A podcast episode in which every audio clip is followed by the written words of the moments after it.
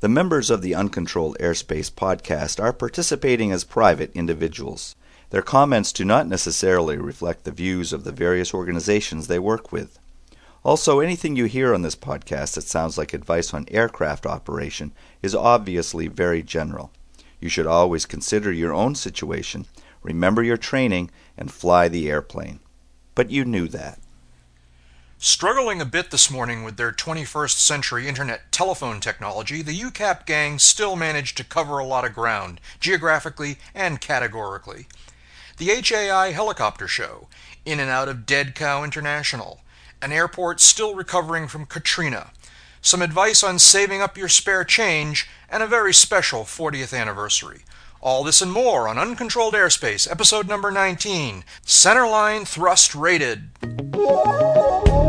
from the looks of it, this last visit, it's like the hurricane came through about a month ago. You can transit in and out of Dead Cow International. And for those of you that are going to look this up, went down to pick up my daughter. As I'm doing the pre-flight checklist, uh, she says, "You know, I'd really like to try to learn how to do this." And I said, "Do what?" And uh, she said, "Learn how to fly." Welcome, folks, to episode number 19 of Uncontrolled Airspace. We have, uh, we're, we're, we're, there's four of us here this morning, and uh, we're coming from all kinds of places around the country. Uh, up here in New England, uh, it got cold again. My God. Did it get cold in your parts of the country too, D- uh, Dave, Jeb? I got three inches of partly sunny yesterday, and I'm really tired of it. yeah, I know. If anybody out there listening can, can fix this, please call me. I can, but it'll take a couple of months, and I'll have it squared away for you. yeah, that's right. that's right. I should tell our listeners that we're fighting with Skype again this morning, and we apologize for that. Uh, we're going to try and struggle on through it here, but uh, we do have people cutting out from time to time, and we're all going to try and be patient with that. With us this morning, you've heard their voices already. Uh, talking to us from Springfield, Virginia, is Jeb Burnside. Jeb is a, a freelance aviation journalist, currently serving as the editor in chief of Aviation Safety magazine, and also as a contributing editor to AvWeb Biz. Good morning, Jeb. How you doing? Good morning, Jack. So, uh, so you're unhappy with the fact that it's been nice finally? Well, it, it got nice earlier in the week. It was it was crisp but sunny and, and, and kind of breezy and whatnot. Then yesterday, out of the blue, literally, uh, I get three inches of sun. So uh, kind of still dealing with that. Uh, hopefully today uh, it'll melt. Weekend is supposed to be fairly nice. So I see. I'm, I'm just holding out and looking forward to the weekend.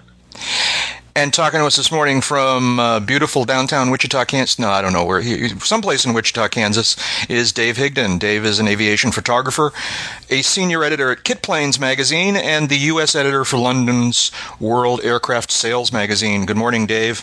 Good morning, everybody. We got uh, about the sixth straight day of crisp blue, but uh, instead of being uh, balmy, it's uh, been a little brisk the last couple of days. But not not not so much that we got three inches of partly sunny on the ground. To define balmy. Balmy, bright blue skies, uh, 50s to 60s. Oh, uh, sign me up! Yeah, really. Yeah, for for March, I count that as balmy, and it also raises my weather paranoia. Uh, you know, as in, what's the payback going to be in April? Yeah, we because weather this nice in March. Up here in Boston, um, last Saturday, it almost reached 60 degrees. It was gorgeous. It was a beautiful, beautiful day.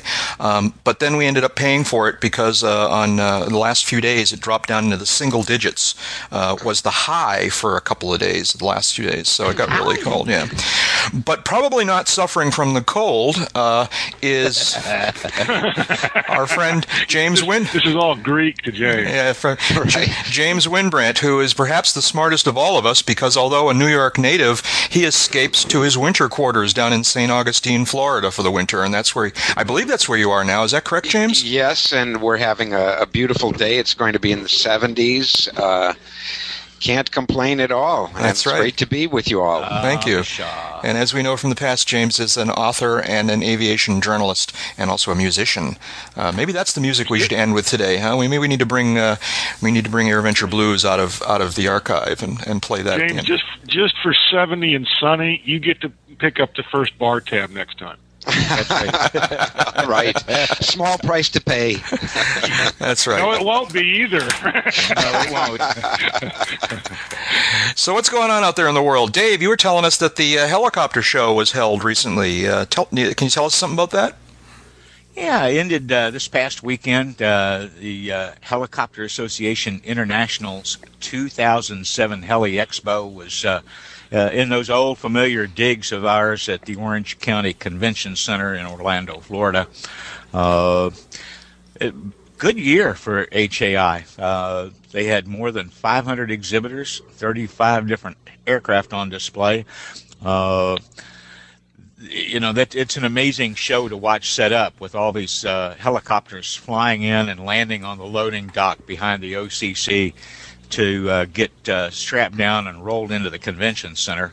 Uh, they had some uh, really good sales activity, which is kind of nice to see the helicopter segment doing as well as uh, the rest of GA, with about 732 million in announced sales and that's a low number because it doesn't include what Bell Helicopter sold. They decided not to report this year. Uh, some interesting product launches at the show. Uh, Robinson, that's uh, made a real niche for itself with its R-22 and R-44 helicopters, uh, piston helicopters, announced that they're uh, on the path of developing the R-66, which will be their first turbine-powered helicopter. And it's going to feature a new engine from Rolls-Royce, the RR300 turboshaft, uh, and there were new launches from AgustaWestland, the AW119KE, uh, Sikorsky's first search and rescue version of the S92, and uh, some new concepts in avionics, including uh, a synthetic vision system for helicopters from Honeywell. Uh, on the downside, Bell announced a new 417 ship at Heli Expo 2006. At 2007, they said, on second thought, we're not going to do that one. So, um, uh, hats off to the folks at HAI. Uh, it's probably the most international of all the trade shows on the circuit in terms of industrial strength. Uh, they really draw a huge crowd from overseas. Uh-huh. So, so, go ahead, James. Oh, I was just going to comment that uh, as helicopters go, it really seems it's very tied in, maybe even more than uh, business aircraft, with the world's economy. Uh, obviously, servicing the oil and gas industry, uh, searching for minerals and such like that, uh, really seems to be tied in. If that activity is going great guns, you can expect helicopter sales to be behaving similarly. Well, in uh, uh, Honeywell, which is uh, a, uh, uh, a, perennial in its market forecast at HAI, much as it is at uh, NBAA for business turbine fixed wing aircraft, they did their civil helicopter outlook at Heli Expo last week, and they're forecasting the delivery of about 3,500 new civil use helicopters in the next five years. so that's that's really quite a uh, quite quite a, a strong uh, market.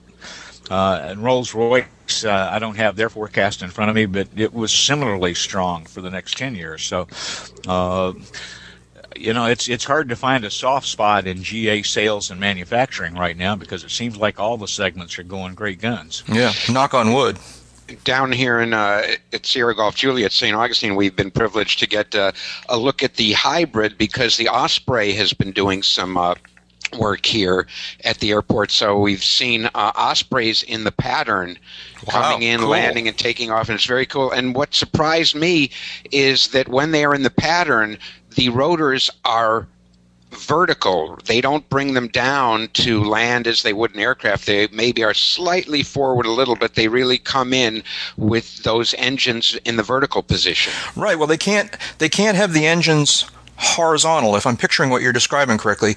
They can't have it in sort of forward flight mode when it's on the ground because the blades will hit the ground, right? Yeah, uh-huh. there's, there's no prop clearance. Yeah, the rotors are too big. Mm-hmm. Yeah, so I think that when they're on or near the ground, the most they can do is have it like 45 degrees or something like that. But uh, yeah, they, they they cant them forward a little bit for taxi approach and takeoff. Uh, if they're taking off uh, with some forward speed. Uh, otherwise, they're in the uh, uh vertical mode because the uh, the the Osprey is completely capable of pure vertical uh, departures and arrivals. That's such a cool airplane. I've always just thought that was that was tr- really fascinating. But it sounds like it's near the end of its. They're about to cancel it. I mean, anybody hear anything more about this? Well, actually, the uh, Osprey. Yeah, yeah, the- there's- they're they're talking about. Apparently, there are some physics problems that they just haven't managed to overcome. It aggravates all of the worst of the of the uh, helicopter physics things about flying in your own prop wash and something like that. there's two. There's, There's, a, there's two a things resonance going. issue, I think. Yeah. Um, There's, there's a couple of things going in opposition to one another. Uh, Yeah. You know, the military still wants more of these, particularly They- from the Marine Corps. They haven't been crashing as much as they were earlier in their development. That's Yeah. for sure. Well, that's that's That's a good song. Yeah, that's a little bit faint praise, but but a good thing. Yeah. But on the other side of the equation uh, was a, a report recently that uh, recommended canceling the program because the uh, report writers uh, thought that there were some uh, uh, flight control problems uh, in unusual attitudes and circumstances that uh, they hadn't solved and weren't going to get solved.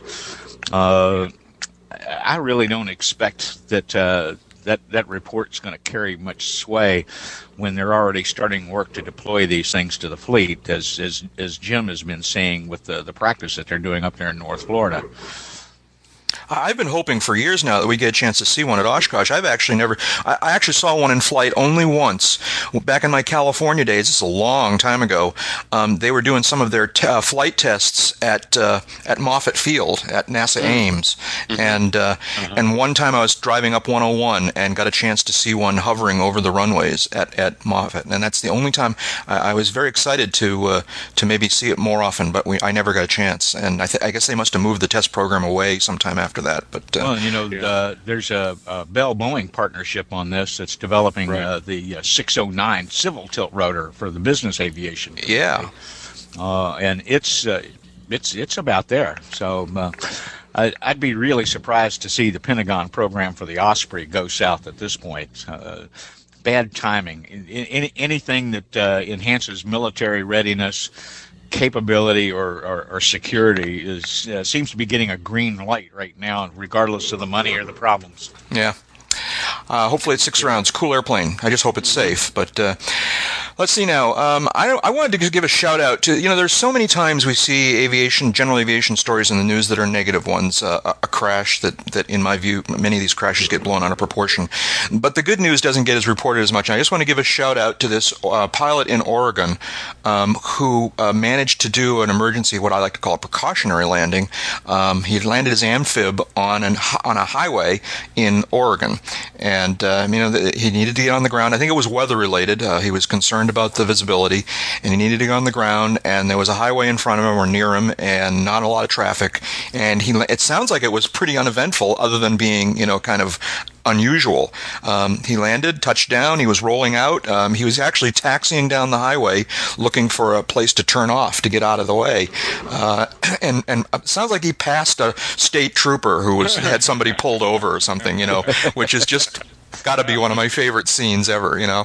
But uh, he finally found a little uh, turnoff and he taxied off the road and he stayed there for a couple hours until the weather cleared and then he got a little bit of help towing the airplane back out onto the highway and managed to take off and uh, and proceeded uneventfully. And uh, good job uh, for anybody who uh, manages to, you know, take care of themselves like that in their airplane. Let's give. Let's give a shout out to the local law enforcement people also for not overreacting. To you know, there's there's been a lot of stories in the past where someone has had to set down an airplane, generally with wheels, on a highway or something like that, and uh, uh, local law enforcement basically trying to impound the airplane and, and call the FAA and the NTSB and the National Guard and and uh, make this big to do out of it. Um, in this case, they they you know apparently blocked off some highway and let the guy take back off. Uh, that's the way to handle something like this. If there's no if nobody's injured, um, if uh, there's no damage uh, to property or persons, um, and the airplane's flyable, let the guy get back out of there and, and uh, let's move on and do something else. So Here, here. This is Yep. this is not this is not the end of the world. It's it's not a conspiracy. It's not a terrorist threat. Um, uh, this is simply a mechanical or precautionary thing. Um, end of story. Let the guy go. Yeah, yeah. Well, it, it, it's uh, I think the guy, uh, the pilot Jerry uh, Scudero, got uh, got lucky because uh, uh, we were on the scene Annie, my bride, and me in our in our little airplane. Uh, oh, I don't know, ten years ago at uh, Spirit of St. Louis, outside uh, on the west side of St. Louis, when a guy came in, he'd made an emergency landing in a Cherokee on a road about a mile away from the airport. Uh, had a little electrical system problem. Uh, the weather was marginal VFR. He made a precautionary landing. Uh, but before he could get clearance to take back off, because he was in, in positive control airspace, he had to go through a bunch of hoops, including charting the takeoff distance he needed, uh, the measuring the distance from the telephone poles to the wingtips, and then faxing that to the FAA before they would uh, uh, nod, wink, and say, "Yeah, okay. Since you got down okay, and it looks like you can get back up okay, go ahead." Uh, the guy got a little alternator problem fixed on the site, took off and flew on over to Spirit to, to have the airplane permanently fixed. Uh, and the guy was there for hours. Uh, calculating all this stuff uh, just so that he could do a, a one mile hop. So, well, Harry, you, you lucked out like a bandit, man, and, and, and more power to you. But I'd be really interested to, to, to know what kind of letter you're going to get from the uh, local FSDO before this. well, I, the situation you observed, Dave, I, would that kind of uh, speak to the benefits of don't ask, don't tell? I mean, if right. you find yourself in that position, better to ask for forgiveness than permission? Right. That was a point brought up by uh, one of the uh, uh, old hand charter pilots there that day. Is that why did you ask them to begin with? Right. Uh, and I said, well, I declared my intentions. I was under positive control, so they kind of knew as it was happening. Uh, you know, and, and, in fairness, we can understand the uh, the concerns of the FAA people uh, that were uh, in, in, the pipeline on this. But I mean, use a little common sense.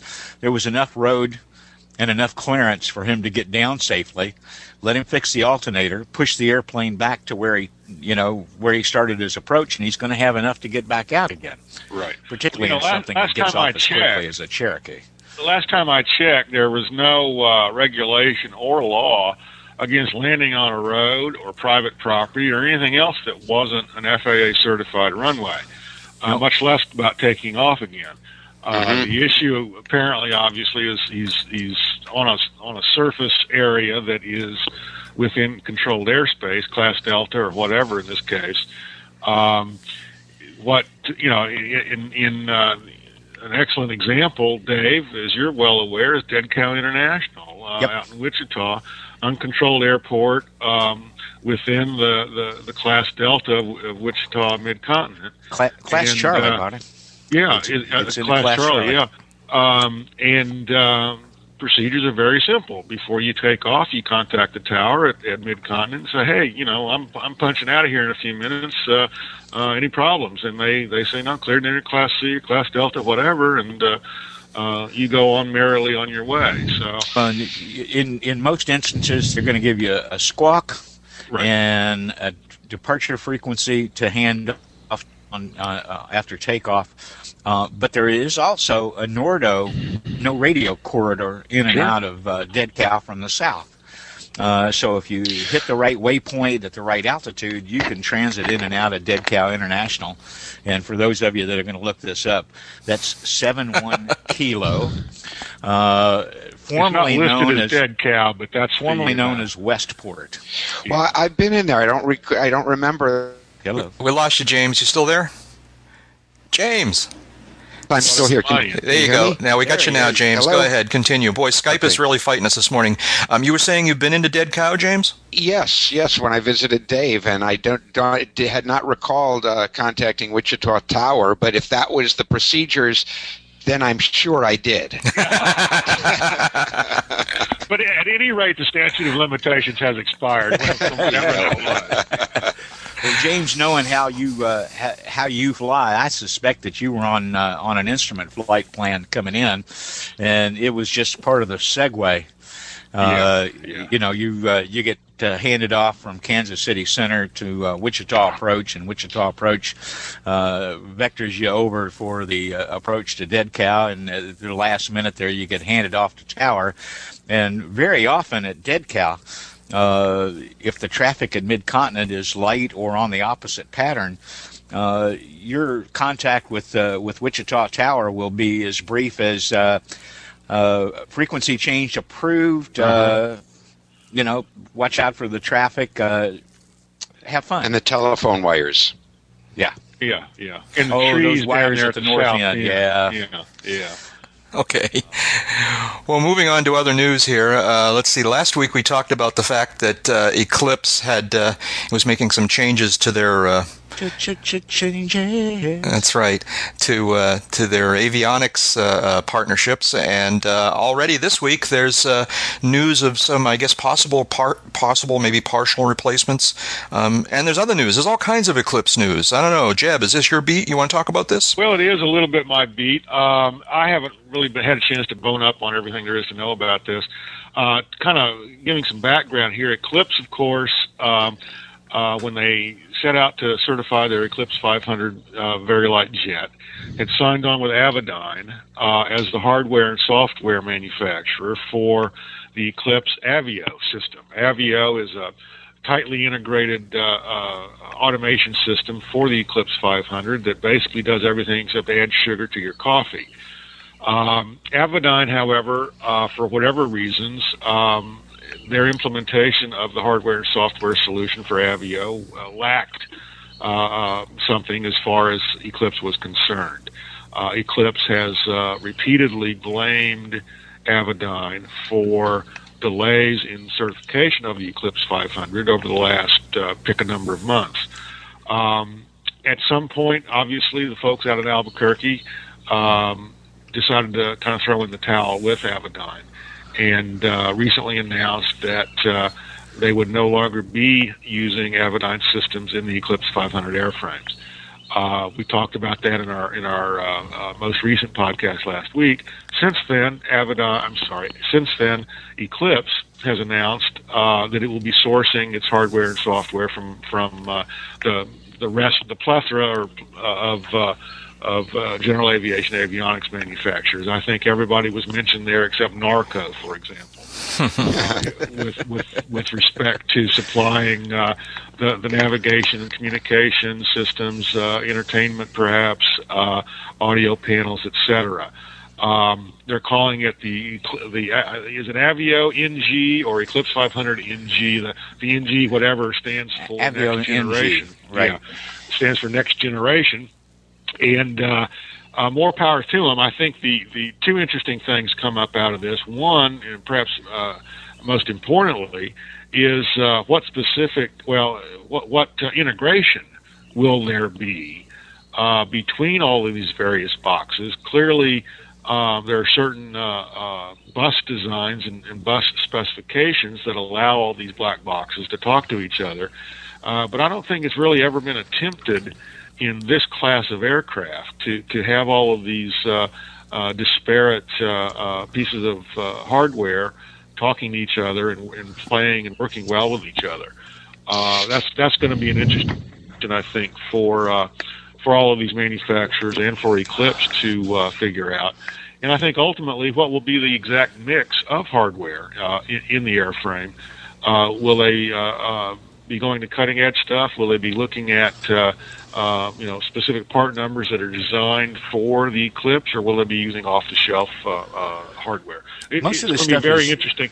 The, the, other thing I think that's uh, kind of interesting here that, that Eclipse is, is talking about is that. Uh, um, looks like we just lost James. Yeah, we'll get him back. You keep talking. Um, looks like uh, uh, Eclipse is is moving moving straight ahead in uh, delivering some airframes. Uh, a couple of news stories this morning where, uh, for example, Dayjet, which is the uh, per seat on demand operator based in Florida, uh, Hello? Saying, hey, James. The guy cut off there. Yeah, I'm sorry, Jeb. I didn't mean to interrupt you there. Keep talking. Yeah. Uh, a story this morning about Dayjet down in Florida, which says mm-hmm. that uh, within the next 90 days or so, uh, they intend to begin operations. Uh, Dayjet, of course, is the per seat on demand operator uh, that uh, is is heavily uh, allied with Eclipse for their airframes. Um, that all of that will be very interesting to watch too. There's a lot of uh, hand wringing uh, in other segments of the industry about whether or not this this per seat on demand uh, concept will ever work. Um, Dayjet has got the capitalization to make it work, uh, and um, Yeah, they just got to 50 too also. They just got 50 million in Yeah. uh, in Yeah. new capital. Uh, I was uh, talking to uh, uh, the chairman of uh, Piper yesterday, Jim Bass, and uh, you know, question about the, uh, the the target market for the Piper jet, uh, a single. Uh, was uh, was the purpose of our conversation, and uh, one of the things that uh, uh, Mr. Bass mentioned was that they, they have all along looked at the Piper jet as a owner flown product to a large extent because they don't have confidence yet in this on demand air taxi model that's been Eclipse's big push all along. So it's definitely a, an idea ripe to be proven.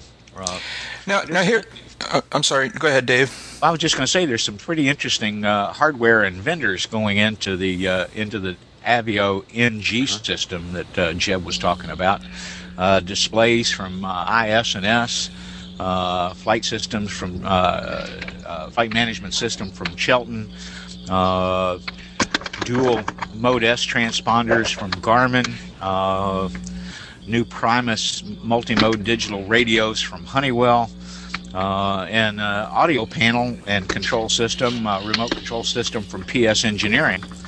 then a lot of this hardware is FAR 25 certified, and a lot of the so- software that they're using in this is already level A certified. So, Yeah. uh, you know, it seems like they're working really hard to blend the uh, the very best that's available now uh, that you could call out on the bleeding edge and, uh, and and make it work. Yeah, I, I wanted to jump in here actually with a question, um, and not to start any ugly rumors, uh, but but you know, Eclipse has been having all these issues for some time now, and one has to wonder when we conclude that this is more than just routine.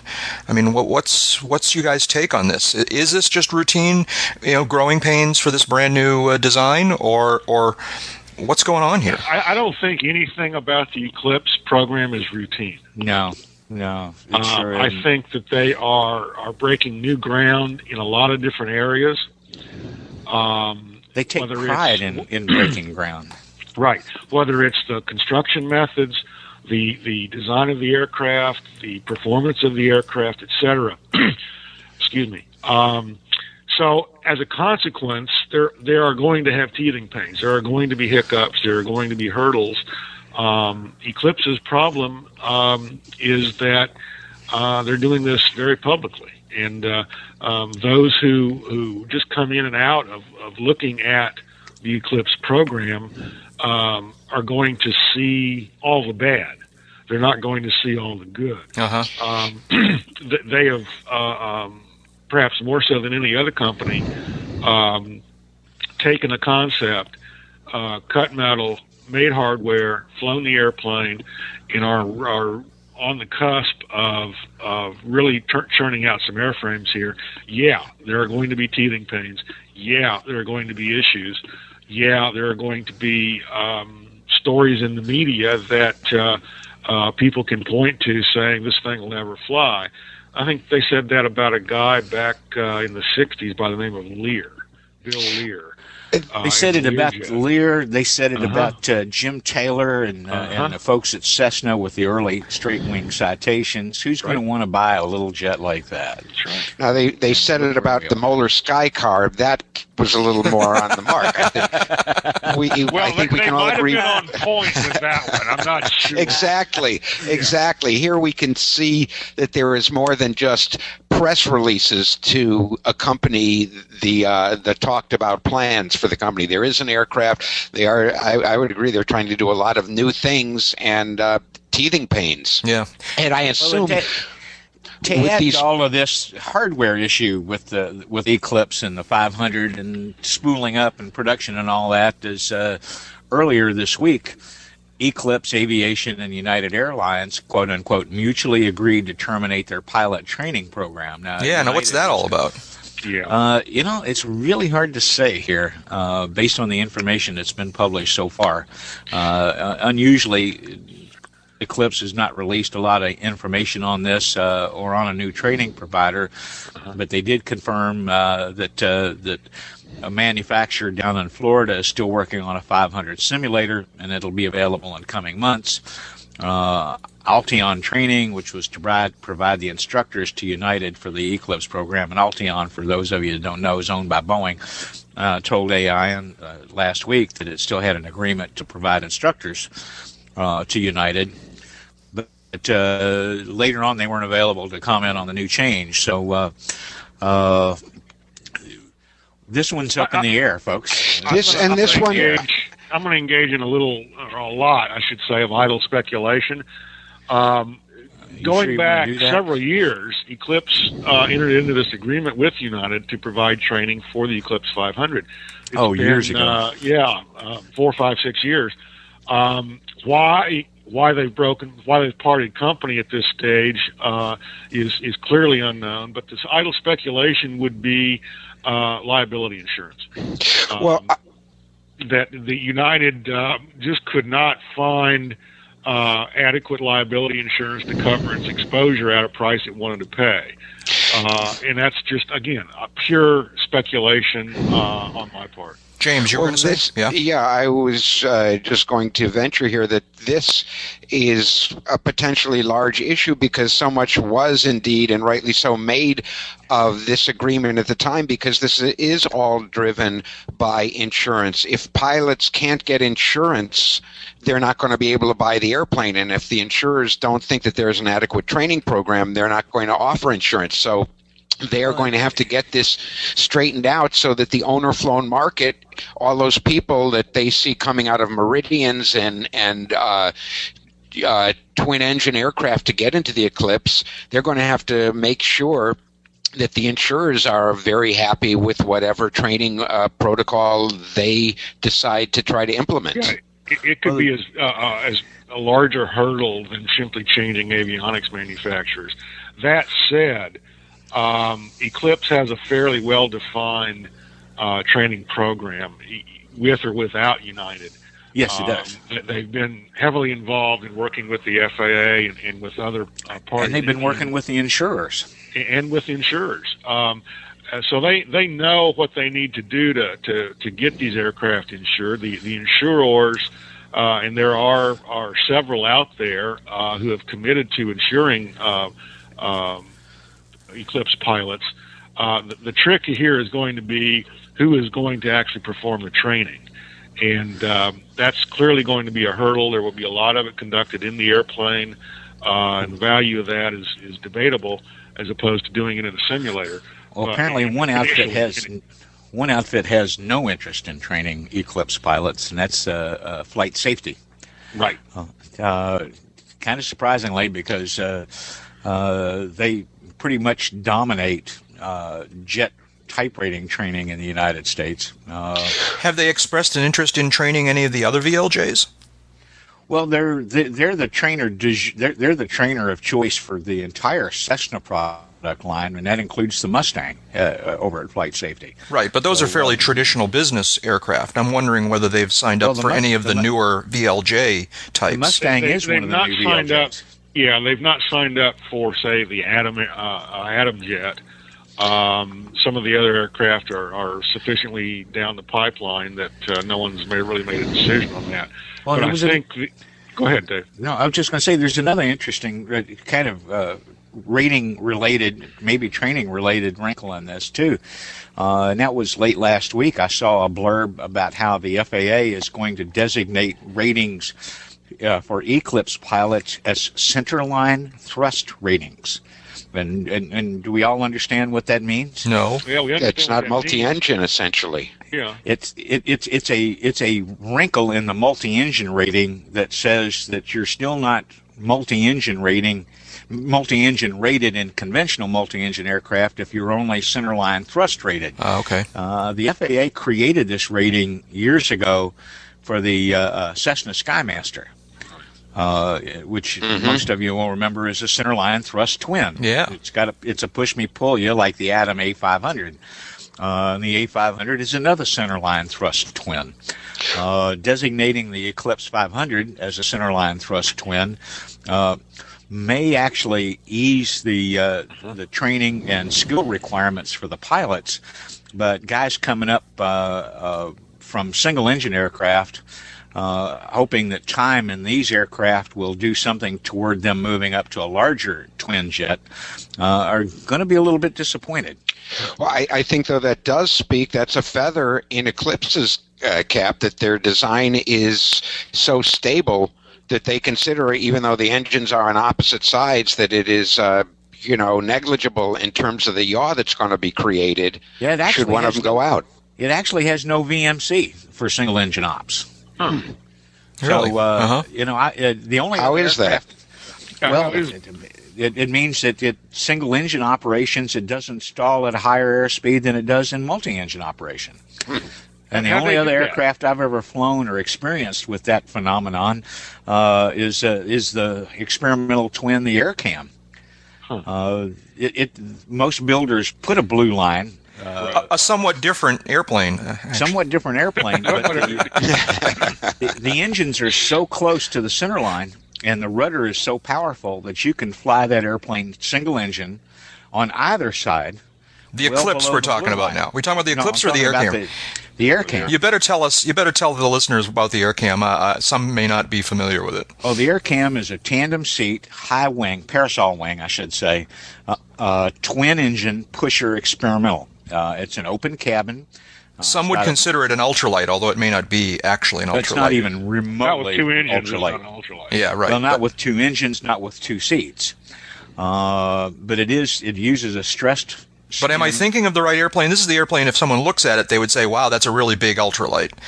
Uh, right. Yeah, the, That's the one I'm thinking It's of. right? open. Yeah, It's right. open. Yeah, okay. It's open and it uses uh, a cloth-covered wing and, and cable and, and strut bracings on it.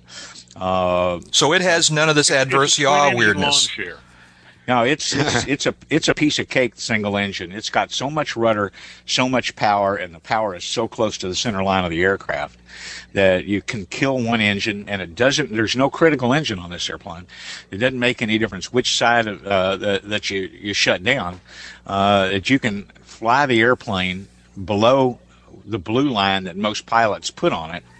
Uh, because a lot of the guys coming into it are multi-engine pilots looking for something to play with. It does require a multi-engine rating from the FAA, uh, but the, uh, the the handling characteristics on it are so benign, single engine. Uh, you can actually climb at five six hundred feet a minute on a single engine. Uh, turn left, turn Do that right, all doesn't the make any difference. Yeah, yeah. Uh, we need to move on here. yeah, yeah, I guess you do. we need to move along here. Well, I'm going to try. We'll dig up a picture and some information about the AirCam and put it on the website and in the show notes. So, uh, moving along here, uh, before we started recording, James, you were telling us about some, uh, sort of giving us a little trip report about a couple of things you've discovered in your travels down south there. Um, uh, m- maybe the one we start out with is uh, this issue at Stuart, Florida, about the uh, instrument approaches. Yes, Stuart, Florida, a thriving community.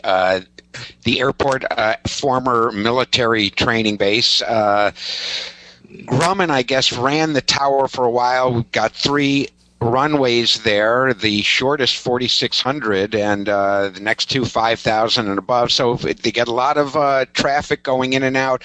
Formerly, there were no instrument approaches, I believe. Now there are two GPS only approaches, so that makes it somewhat interesting. I was uh, headed down there last uh, this past Saturday and of course the weather was not what it was forecast to be, and it was pretty much IMC the the most of the way down.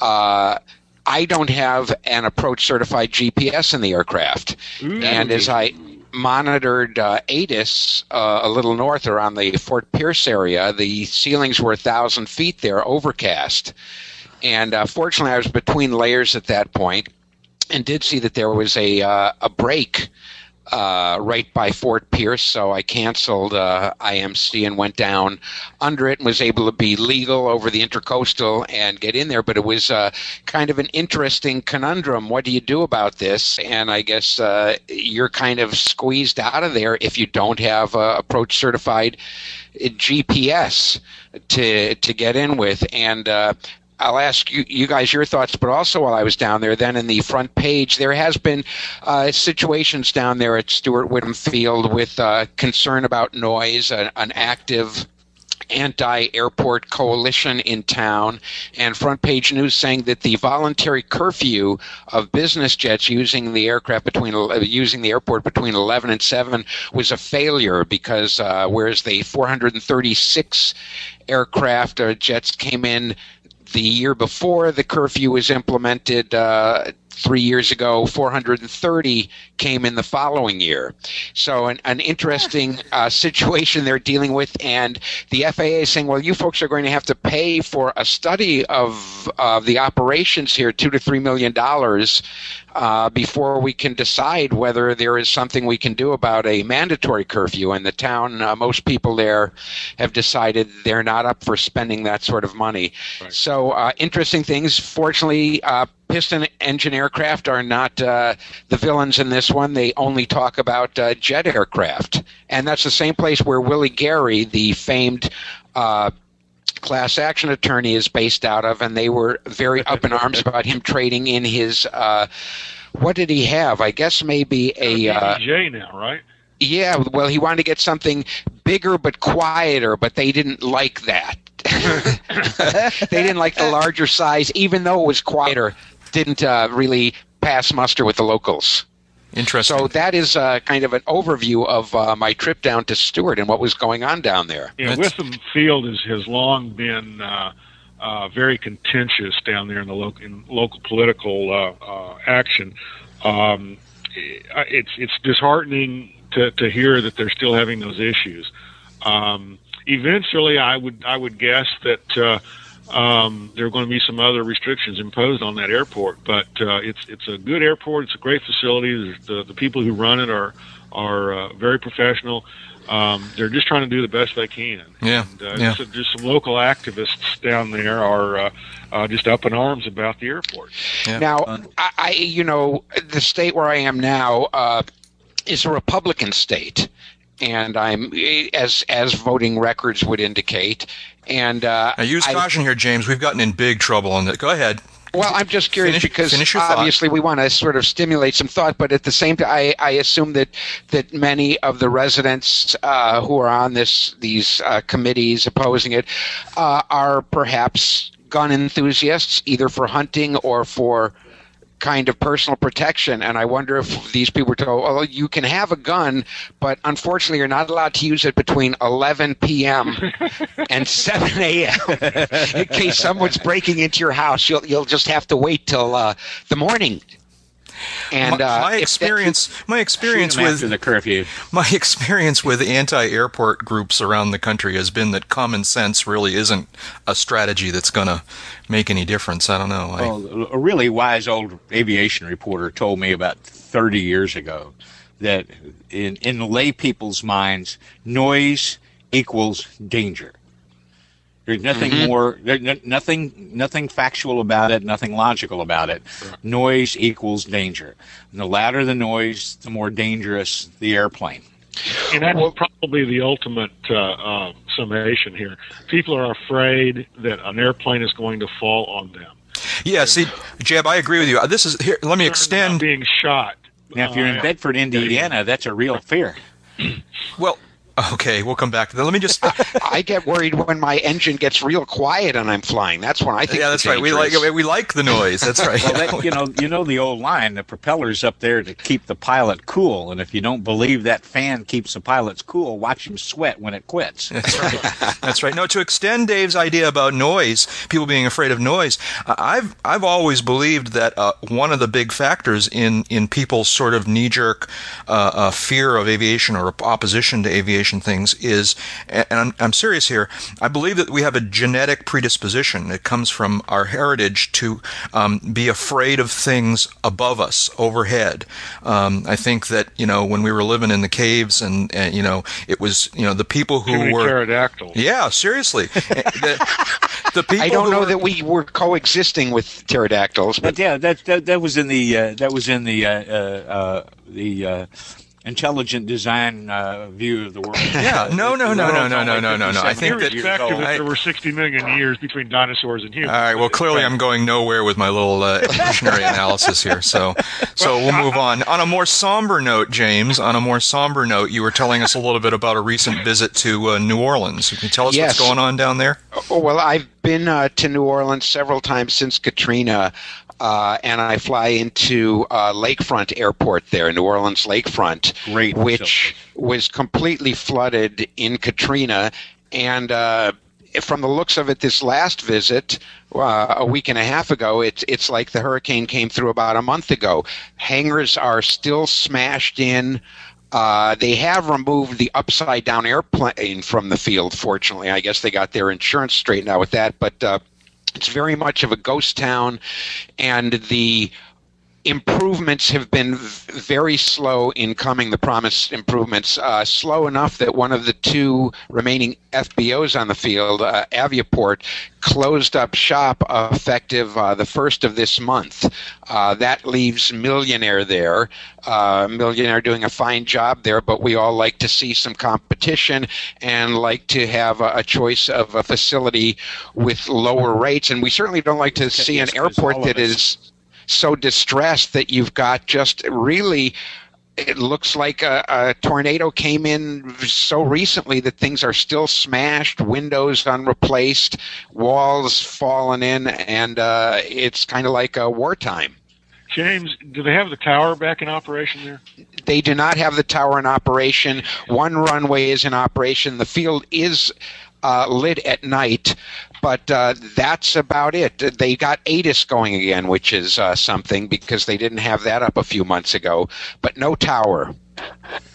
So, what's to be done? I I'm mean, I guess I'm just speechless that that that, that lakefront is in that uh, disarray. I've been in there on numerous occasions, and uh, it was a thriving uh, airport with multiple FBOs. Um, um, I, I, I don't I don't even know what to say. Yeah. And both That's just criminal. It was Uh, Avia- my airport of choice when going to uh, Yeah. going Yeah. to French Quarter.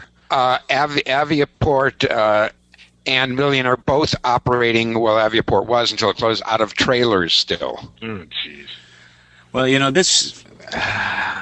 Uh, yeah, I know, I know, it's you know, difficult. it- well, it just it just fits It's of a been the entire experience down there. Mm-hmm. Uh, you know, nothing nothing down there has happened as fast as it should have, as fast as it could have.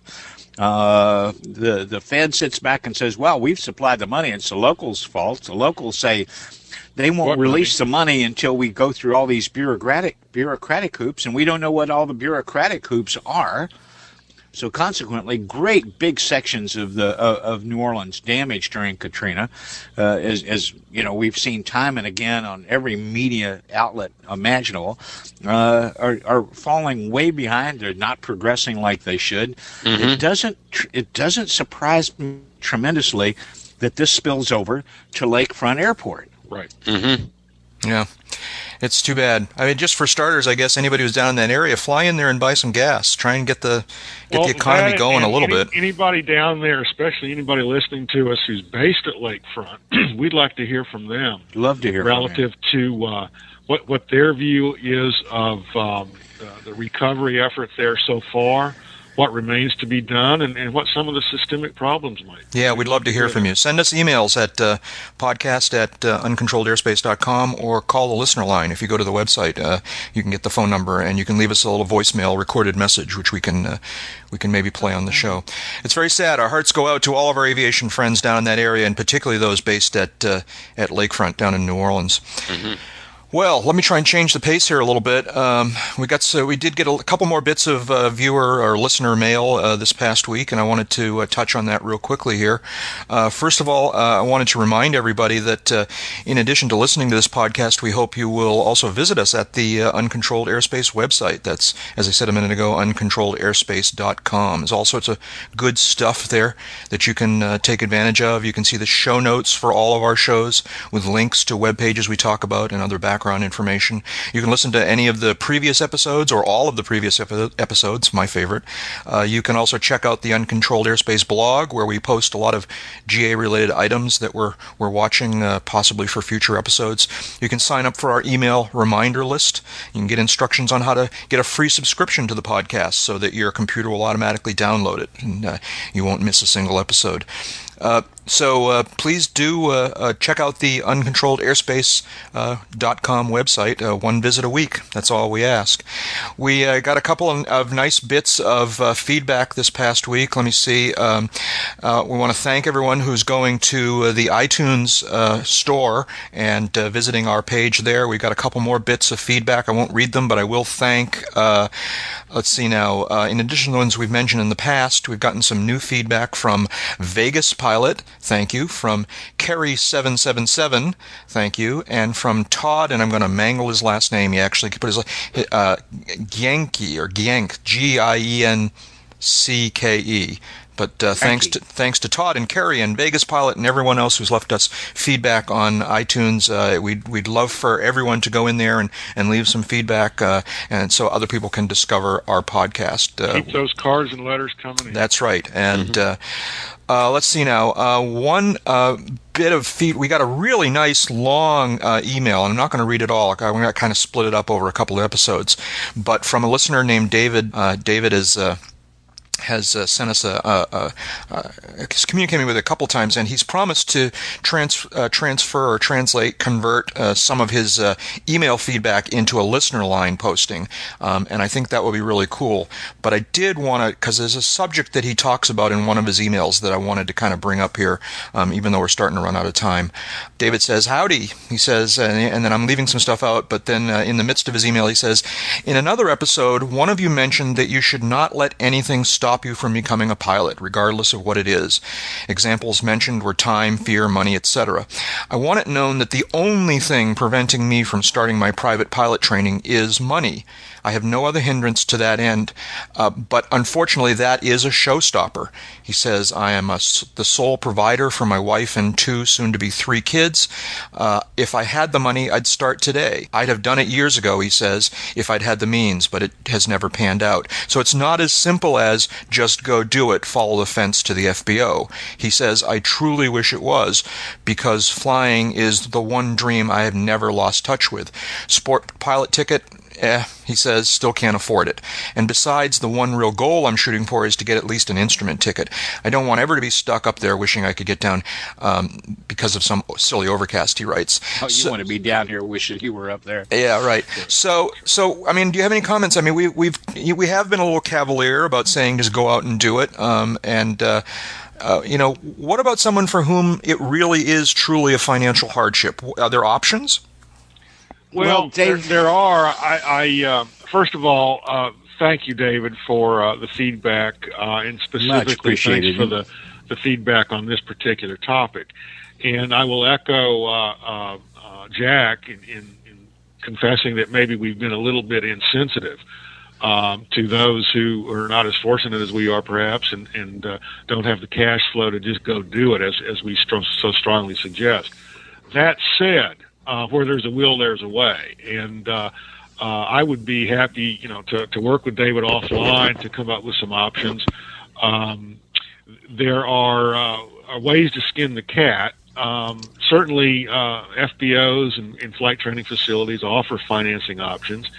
Um, there are uh, um, ways to peel this onion in, in smaller pieces, smaller chunks, um, that um, he might be able to perhaps sell to the wife. Uh, um, well, I don't get the sell, feeling sell to his wallet. That's that's right. I, I don't get the feeling that he, that this is a problem with it, with his family disagreeing. No, I, I, don't get that feeling either. But um, I, what I, I, guess what I'm saying is, anytime uh, uh, one part of the, the the family unit wants to divert some of their scarce uh, funds to uh, something that benefits only the, the the individual, there's always going to be friction. There's always going to be uh, uh, some issues there, and I'm not suggesting that that's the case in, in David's situation. But uh, uh, there are, there are ways to do this, um, and I would again be happy to work with David to try to come up with some uh, some solutions here.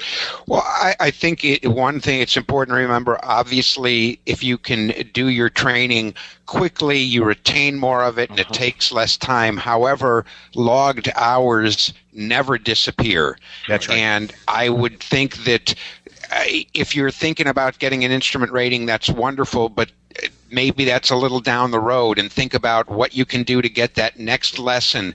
Think about going down to the FBO where they're doing training. Is there somebody uh, who's training in a four seater who would accept a 10 spot or a little bit of money for somebody to sit in the back seat? Obviously, you can't log that, but you're learning more, you're kind of retaining more and you're up in the air, which is really what it's all about. Obviously, we want to be the PIC, but it's a journey getting there. And one lesson at a time maybe is the way to take it. Yeah. And- i- interesting that this comes up. Uh, last week, uh, uh, went down to uh, uh, pick up my daughter and bring her back for her spring break. Uh, flew down, flew, flew her back, and uh, as I'm doing the pre-flight checklist uh, on the ramp, uh, she says, "You know, I'd really like to try to learn how to do this." And I said, "Do what?" And uh, she said, "Learn how to fly."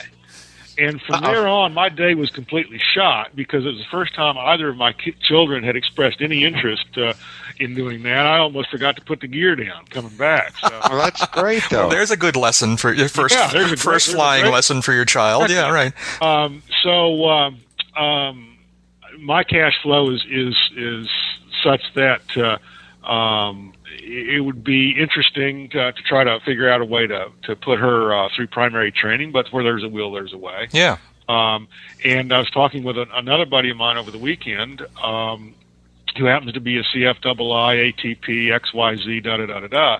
And he was he was uh, uh, making the strong suggestion that to do the total immersion thing. You know, pick uh, pick a month during the summer or a few weeks during the summer where she's not doing anything much at all, and and say, all right, this is the objective. You know, here's the money to do it. I want you to fly twice a day for three or four weeks. I want you to solo at the end of this period. Um, or you, you're going to set this objective, something like that, and just go do it. And he makes a lot of sense when he when he throws that out there. So, Yeah. Um, Well, that's- that's- that, that, you need to- that was my gotta- approach. If you're, gonna, if you're going to do this, you need to do it soon. You need to do it quickly. Um, the, the as, as James correctly points out, if you try to you know do uh, one lesson a week or or something like that, you're going to spend most of the second lesson relearning uh, what you did in the first lesson, and that's wasteful of your time. It's wasteful of your resources. Uh, flying twice a day, if you have the the time and the resources to do it, is certainly you know uh, an option. But you need to to be doing this and living this, and, and what I would call the total immersion method, uh, over a shorter period of time. Yeah. My, my primary instructor bought into my desire to get my ticket in a month. Uh, we did 43 hours spread over four weeks. Right. At the and and, and I passed my check ride. Now, admittedly, uh, you, you, Go ahead, James. I- I- you I had. took- uh, go ahead. David, you had vast experience as a hang glider pilot. Would so you were kind of had a leg up. Would that be something somebody should think about? I, I, he, I know he brought up sport pilot, but doing something uh, in an ultralight or hang gliding to kind of uh, get you in the mindset. Did Well, and- that have an impact on you being able to do it so quickly? What? Yeah, it had a huge impact. I had fifteen hundred, almost sixteen hundred hours in ultralights, and another fifteen hundred hours in hang gliders when I started working on my private. Uh, so you know, I was running a little bit ahead of the game for somebody compared to somebody coming in with no flying experience whatsoever. But the same idea applies. We put everything together so that I could get all the experience fulfillments, all the exposure, the night work, all done in uh, in a in a month. I'll come back. Dave, I got I got a question for you. All your all your hang glider time. I think Dave. op- I think he went off. I think Dave went to answer the telephone. Let me jump in here with my one bit of advice uh, for people like uh, like uh, our, uh, Dave Allen. To answer um, and that is that uh, although I don't have any specific advice for how to get in the air any sooner if money is an issue, but well, one thing you can definitely do is to uh, get involved with uh, aviation as a non-pilot, and there there are opportunities for this. We talk a lot in the past about um, the pilot organizations like EAA chapters and and and others. Uh, Civil Air Patrol, and they well, and and actually Dave Dave is involved with Civil Air Patrol. He talks a little bit about it in his email. Yeah, um, Coast Guard Auxiliary. But but do more of that. Um, find other aviation groups in your area. There may be uh, nonprofit uh, museums or, or, aviation history groups or that kind of thing. There are, there are lots of uh, activities that a non-pilot who is an aviation enthusiast would be welcome. Getting some in. ultralight experience as a preface is is really good idea. I, I don't think it's going to cost him a lot less per hour to uh, to go to a, a, flight school operation and and get qualified in an ultralight and then get turned loose to solo in it than it would for him to just take flight instruction. But I got a little idea that uh, not mine originally. It's how a friend of mine financed his private pilot training, and when he made up his mind he was going to do it he started scratching together from donations uh, the the training manuals and the materials that he was going to need. You know, he got an E6B whiz wheel from uh, one guy that wasn't using it anymore. Uh, he got a current AIM from somebody else that uh, was going digital. Uh, but the uh, the the financing part of it came because every evening at when the guy took his pants off for bed, he'd take a loose dollar, some loose change, and throw it in a jar. And over the course, it took him about two years, but over the course of about two years, he managed to collect about $2,200, $2,300 in loose coins and loose paper that he just left in the jar. Once a month, he'd take the coin down to the bank, get rolls, cash it in for dollar bills, and he'd stick that back in someplace safe and wouldn't touch it. 23, 24, 25 months downstream from when he started this, he had enough money to go to one of the local flight schools here and pay up front for the entire 40 hour syllabus and the 20 hours of dual and went at it. And he did it he did his training over the course of about six to seven weeks. Uh, took the last week. He took some vacation from work for the last week so he could do it intensive and get really ready for the check ride. He did his night work that week. Uh, and, uh, you know, wham bam, thank you, ma'am. It took the guy two years plus to pull this together, but without putting a real dent on any of his other financial obligations. He wanted it so badly, he managed to scratch together and his wife and his uh, two children knew what was going on. And if they had a few coin to spare, they'd throw it in dad's jar too. Uh, now the guy's got a CFI, an instrument rating. He's working on his commercial uh, because he's got an opportunity to do some charter work uh, uh on weekends and holidays. Uh, and he's hoping to get hired on by one of the airplane companies here to fly production flight tests one of these days. Yeah, so that's great. You know, it was a long journey for the guy, but uh, you know, in terms of the fundamental, he just went and did it. It took him over two years but he wanted it so badly he found a way to scratch together the coins dollars and cents at a time and pulled it off. So dave go. you know uh, as jeb said if there's a will there's a way. Uh, but i would not just completely put this on hold until the kids are grown and out of college. Uh, you know get a piggy bank get a get a jar uh, get one of those empty plastic five gallon water bottle bottles. By the time you fill that up, you'll have yourself well on your way to spending enough, paying for enough for your training through solo. There you go. And just keep going from there. Thank you, David, Dave, for your. Go ahead, Jeb. Yeah, Dave. I just have one question for you. All, all your hang gliding time before you got into a, to uh, uh, trying to get your private time, private ticket, um, was all that that hang gliding time was that Hobbs time or tach time? well, well as usual, it, none of it none of it was taxi time. Okay. Well, okay. As as usual, we uh, we're we're really running long again today. Um, any last words uh, before we finish up here? Any any any small items to to finish up? I won't uh, be here on the the next one, so there are a number. Of, you know, everything's intriguing talking to you guys always uh, very stimulating. But uh, the movies, the the uh, top aviation movies. Uh, yeah, we've been putting that one off for a couple weeks now. and What- I just want to throw something in the ring here because it's not in their top ten. yeah, Uh, uh, and it's interesting because Robert Stack, who is talked about in the uh, the movie with John Wayne, I guess The High and the Mighty. Right. Uh, Robert Stack is also the star of Tarnished Angels, which is actually adopted from uh, uh, William Faulkner's uh, book, The Pylon, and he thought William Faulkner thought it was the best adaptation of any of his books to the movies. And it's great when we go to Oshkosh it's interesting. We get to see the air show performers there up close more than most people do. And it is really kind of like a, a throwback to the old Carney days. I mean, the performers, they're changing in their cars and things like this. And Tarnished Angels is about some kind of aerobatic pilots back in the 1930s. And uh, it's great. Robert Stack has this line about, I need to fly just like an alcoholic needs his drink.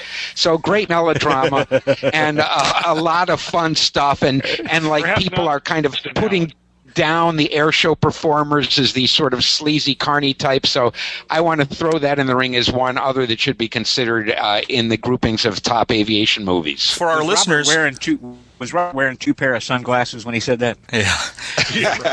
for our listeners, what we're talking about here is um, EAA has been running uh, for uh, a, a while now a, uh, a, a survey, if you will, a poll, an election um, to try and decide what the best uh, aviation-related movies of all time are, and they've got a list. They've they claim to have narrowed it down to about what is it, ten or so. They've, they've Um, narrowed it down to ten based on preliminary voting of that, uh, that we a think is a somewhat, hundred. and we've had on our list for a couple of episodes now to possibly talk about what our favorites are, and I, I know this will get us into a way long conversation here that we don't have time for. Um, But, but if you want to see the site and you want to consider voting for one of the movies, Yeah. uh, airventure.org backslash movie. There you go. that's right. Uh, Dave, do you have any uh, any story that you want to call out? Well, I was going to make a call out here real quick, a little item on our list. Uh, a, a longtime friend of mine and my check airman for my instrument rating, Jerry Griggs, uh, local CFI here in Wichita. This past Sunday, Jerry uh, had his original flight instructor here in town to celebrate the 40th anniversary of Jerry's first solo flight on March 4, 1967. He was 16 years old at the time. Uh, Jerry went on to work for to do flight instructing, work for the FAA, work for FlightSafety. Uh, Schilberger, who's uh, a, a NASA employee, uh, or a former NASA employee down in uh, in Houston, uh, came up here to uh, Jerry's home. Jerry lives on a private strip uh, southwest of town, and they recreated and recut the shirt tail uh, on Jerry's solo 40 years to the day after he originally did it. Uh, I don't know many better check airmen or many more dedicated pilots than Jerry Griggs. Uh, met him quite by accident uh, shooting for Air Venture today at Oshkosh back before it was called Air Venture today, back in the mid 90s, uh, when I came across a guy in antiques asleep under the wing of his Aeronca C4, I believe it is, C3, 40 horsepower Aeronca, with his head propped up on the tire as a pillow. And I crouched down to take pictures of this for the daily because it was just such a really nice photograph. Uh, you know, pretty little bathtub airplane there. Air show's going on, and without even opening his eyes, the guy said, "Is there some reason why you're taking my picture?" and I, I, I wasn't going to wake him up. Uh, right, I was just going to take his name off the card on a propeller and hope that I had the right guy. but we struck up a conversation, and lo and behold, the guy's from Wichita. And uh, so we got to be acquaintances. And uh, some years later, when I was standing for my instrument rating, uh, my CFI said, "Well, I've lined you up to fly uh, your check flight with Jerry Griggs," and I couldn't have been happier because uh, two reasons. One, I knew that Jerry would work the hell out of me.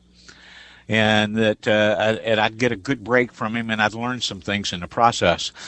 Uh, and we did my uh, check ride, two hours and 20 minutes of it, almost entirely after dark. Uh, and it was rigorous. It was uh, late spring. It was hotter than hell. Uh, and when my CFI asked Jerry at the end of the process why it had taken so long, Jerry said, "Well."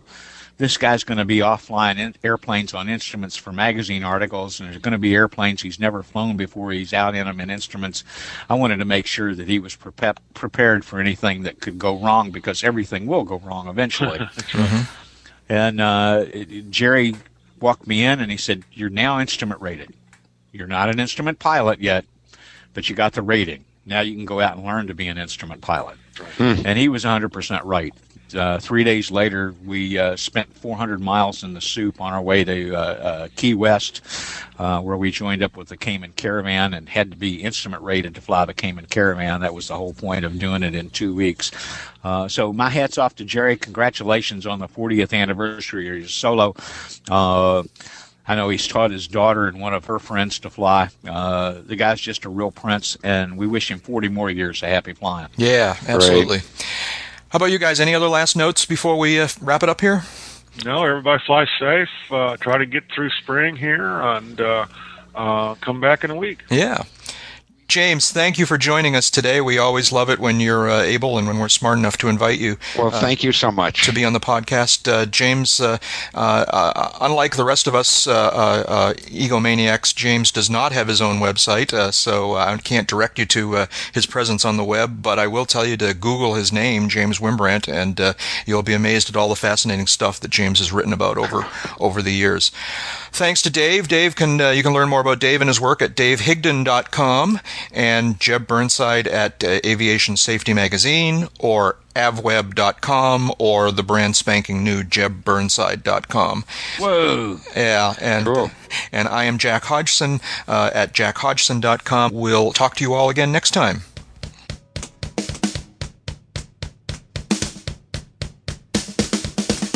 Why don't we do it in the road?